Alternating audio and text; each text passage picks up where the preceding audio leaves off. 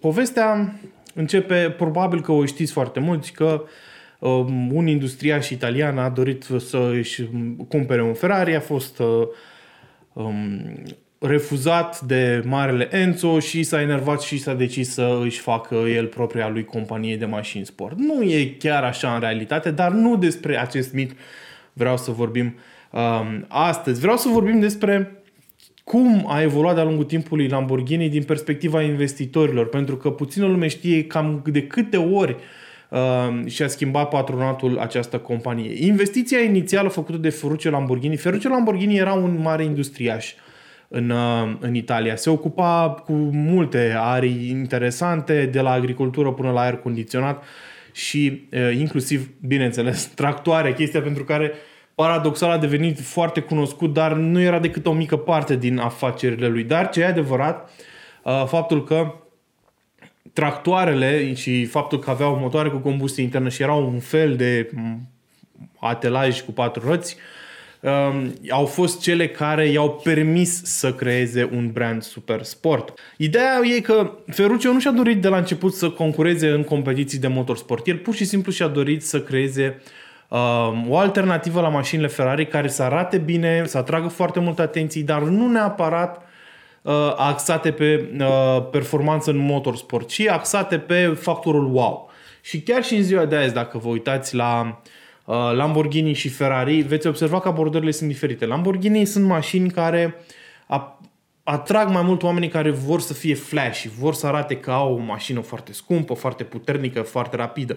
În timp ce Ferrari e în continuare implicat foarte, foarte mult în motorsport, în motorsportul rege, în Formula 1 și investește foarte mult în uh, engineering în momentul de față. Avantajul celor de la Lamborghini ziua de azi este că fac parte din grupul Volkswagen Audi și au acces la foarte multă tehnologie. Nu trebuie să investească ei la rândul lor în uh, performanță și șasiu. La sfârșitul anilor 60, compania chiar mergea bine, uh, fiind fondată în 1963 și nu avea pierderi foarte mari.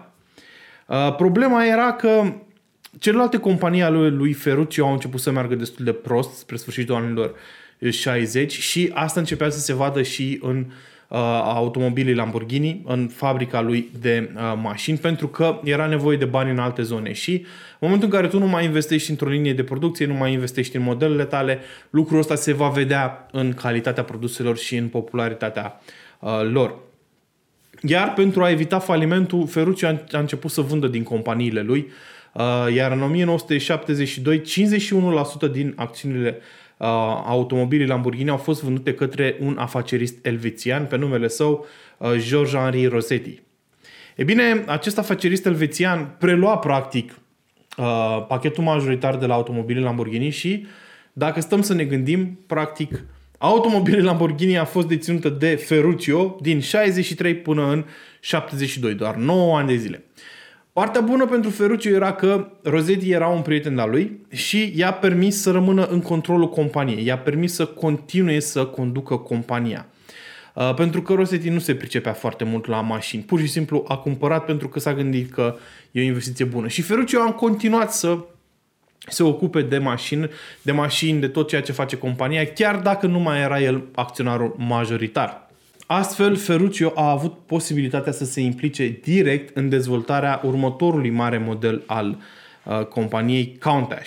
Din păcate, Countach nu a fost exact uh, marea, marele succes la care se așteptau cei de la Lamborghini, pentru că în 73 a apărut o criză a petrolului, uh, membrii OPEC au decis să impună un embargo pe piață și a apărut prima criză a petrolului, iar asta uh, a distrus în primul rând companiile care aveau motoare mari. Era o perioadă destul de grea când oamenii chiar și în America stăteau la cozi interminabile pentru benzină. Uh, noi în România eram deja obișnuiți cu chestia asta, fiind comuniști, stăteam la cozi la benzină destul de mult, dar în alte țări asta era ceva nemai văzut și când în momentul în care tu aveai o mașină precum Countach cu un motor uriaș care consuma o găleată jumate la kilometru, oamenii bineînțeles că se reorientau către mașini mai economice. Văzând cum evoluează lucrurile, Ferruccio s-a gândit foarte bine și a decis să scape și de restul acțiunilor pe care le avea la automobilele Lamborghini. Rossetti a fost prins complet pe nepregătite, nu se aștepta ca lucrurile să iau o întorsătură atât de urâtă, dar în 74 Ferruccio a reușit să vândă toate acțiunile sale la Lamborghini, înainte ca criza să-și arate cu adevărat colții. Și astfel, din 74, automobilele Lamborghini nu mai are nimic de a face cu fondatorul ei, Ferruccio Lamborghini. Și dacă vă întrebați cine i-a luat locul lui Ferruccio, uh, e vorba de un alt businessman elvețian pe numele său René Leimer, care era prieten cu Rossetti și astfel cei doi dețineau acum în tandem automobilii Lamborghini, uh, Leimer cu 49%, Rossetti cu 51%. Anii care au urmat au fost grei pentru Lamborghini, o companie care a fost afectată de criza petrolului foarte puternic. Criza a fost atât de grea încât până și Ferrari, marele rival al celor de la Lamborghini, a ajuns să aibă probleme, firma din Maranello fiind vândută către Fiat în acea perioadă. Da, deci erau timpuri foarte tulburi, mai ales pentru producătorii de astfel de uh, mașini. Situația devenea din ce în ce mai grea. Uh, Lamborghini nu mai avea la un moment dat fonduri nici măcar să cumpere materie primă pentru a-și construi mașinile, deși cererea era destul de mică, uh, exista în continuare, dar Lamborghini pur și simplu nu-și permitea să cumpere materie primă pentru a produce mașinile uh, cerute de clienți. La un moment dat, lista de așteptare se întindea pe câteva luni bune și patronii au trebuit să caute o rezolvare, o soluție. Uh, pentru asta aceștia au mers în SUA și au purtat negocieri cu armata americană. Pentru că la momentul acela armata americană căuta un producător care să-i uh, facă un uh, vehicul ușor de folosit în uh, lupte. Astfel, proiectul Cheetah a fost născut uh, sub egida Lamborghini. Aceștia au concurat pentru a obține contract, un contract cu armata americană. Au fost înfrânți, au pierdut această, uh, această competiție. Uh, modelul Cheetah era practic un SUV, primul proiect de SUV făcut de uh, Lamborghini, care urma să fie făcut cu motoare Chrysler în Statele Unite, sub egida Lamborghini, era o întreagă încrengătură acolo. Dar, din păcate, proiectul nu a fost preluat de armata americană, aceștia mergând pe o altă mașină care a scris istorie de-a lungul timpului, respectiv Humvee, care urma să fie făcută complet în Uh, Statele Unite. Um, a doua încercare de salvare venită de la elvețieni au mers pe filiara bavareză, au mers spre München. München, de ce tocmai München? Pentru că BMW tocmai a anunțase un concept care avea să prefațeze BMW M1.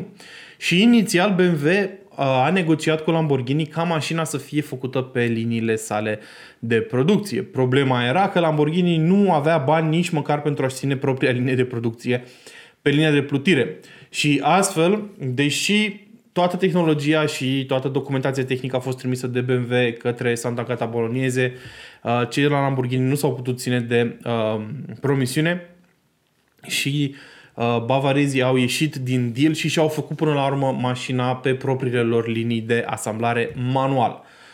Le-a luat ceva mai mult, mașina era mult mai scumpă, dar dacă se asociau cu Lamborghini, riscau să Uh, nu mai scoate deloc proiectul pe piață. La un moment dat chiar patronatul elvețian s-a oferit să vindă, să vândă compania Lamborghini către BMW complet.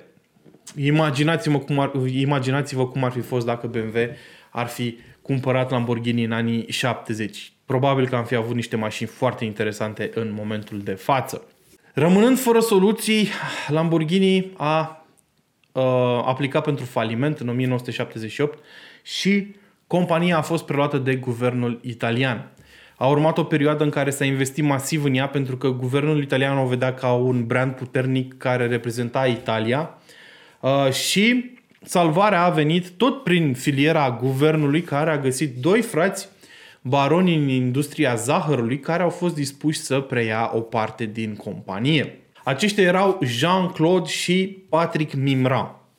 Uh, cei doi erau însă foarte tineri, aveau sub 30 de ani și nu aveau multă experiență în industria auto. Chiar de la început, deși ei erau foarte entuziasmați, guvernul a impus niște condiții, uh, respectiv uh, trebuiau să fie sub controlul guvernului italian pentru 3 ani de zile pentru a vedea că totul este în ordine. Frații Mimran însă au avut succes Uh, pentru că erau foarte entuziasmați și erau puși pe treabă, dar au avut noroc și de contextul istoric, pentru că fix după ce au preluat ei compania, la sfârșitul anilor 70, începutul anilor 80, criza uh, petrolului declanșată de OPEC a luat sfârșit. Și astfel, mașinile de genul uh, Lamborghini puteau fi produse din nou și cererea a început să crească uh, din nou. Astfel, în 1980, frații Mioran au ieșit de sub tutela guvernului italian și au lansat primul model cu motor. Ialpa era un fel de predecesor al, mo- al modelului Countach care a apărut uh, la, la ceva timp după și era propulsat, bineînțeles, de un tradițional V12. Dar, tot în această perioadă, frații Mimran au reînviat proiectul Cita și au creat primul SUV din istoria Lamborghini, respectiv LM002, care a intrat în istorie pentru că chiar a fost produs, chiar dacă în cifre destul de mici, dar spre deosebire de Cita, chiar a fost produs uh, pe linia de asamblare din uh, Santa Gata Bolognese. Astfel, în decurs de doar șapte ani de zile, frații Mimran au reușit să întoarcă uh, Lamborghini de la faliment la o companie profitabilă. Ei au plătit uh, pe ea în, la sfârșitul anilor 70 3 milioane de dolari și au reușit să o vândă în 1987 către Chrysler pentru 24 de milioane de dolari. Pentru că, da, din 87 Lamborghini a intrat sub tutela producătorului american Chrysler. Iar sub acest ownership, compania avea să se schimbe foarte puternic, pentru că la conducerea Chrysler în acea perioadă a fost um, Lee Iacocca. Acesta era omul care a creat Ford Mustang și a inventat practic conceptul de minivan la Chrysler. Și era un om cu foarte multe idei foarte interesante, să-i spunem, pentru brandul Lamborghini. Printre care și un minivan cu motor, bineînțeles, V12, care se numea Bertone Genesis. Din fericire, nu toate planurile lui au ajuns realitate, mașina nu a fost produsă, dar avea foarte mulți bani pe mână pentru că el a reușit să creeze din Chrysler o, o a reușit să-i ofere iarăși strălucirea de altă dată cu ajutorul minivanului și uh, a încercat să aducă pe piață lucruri noi. Astfel a luat ființă Lamborghini Diablo, de exemplu.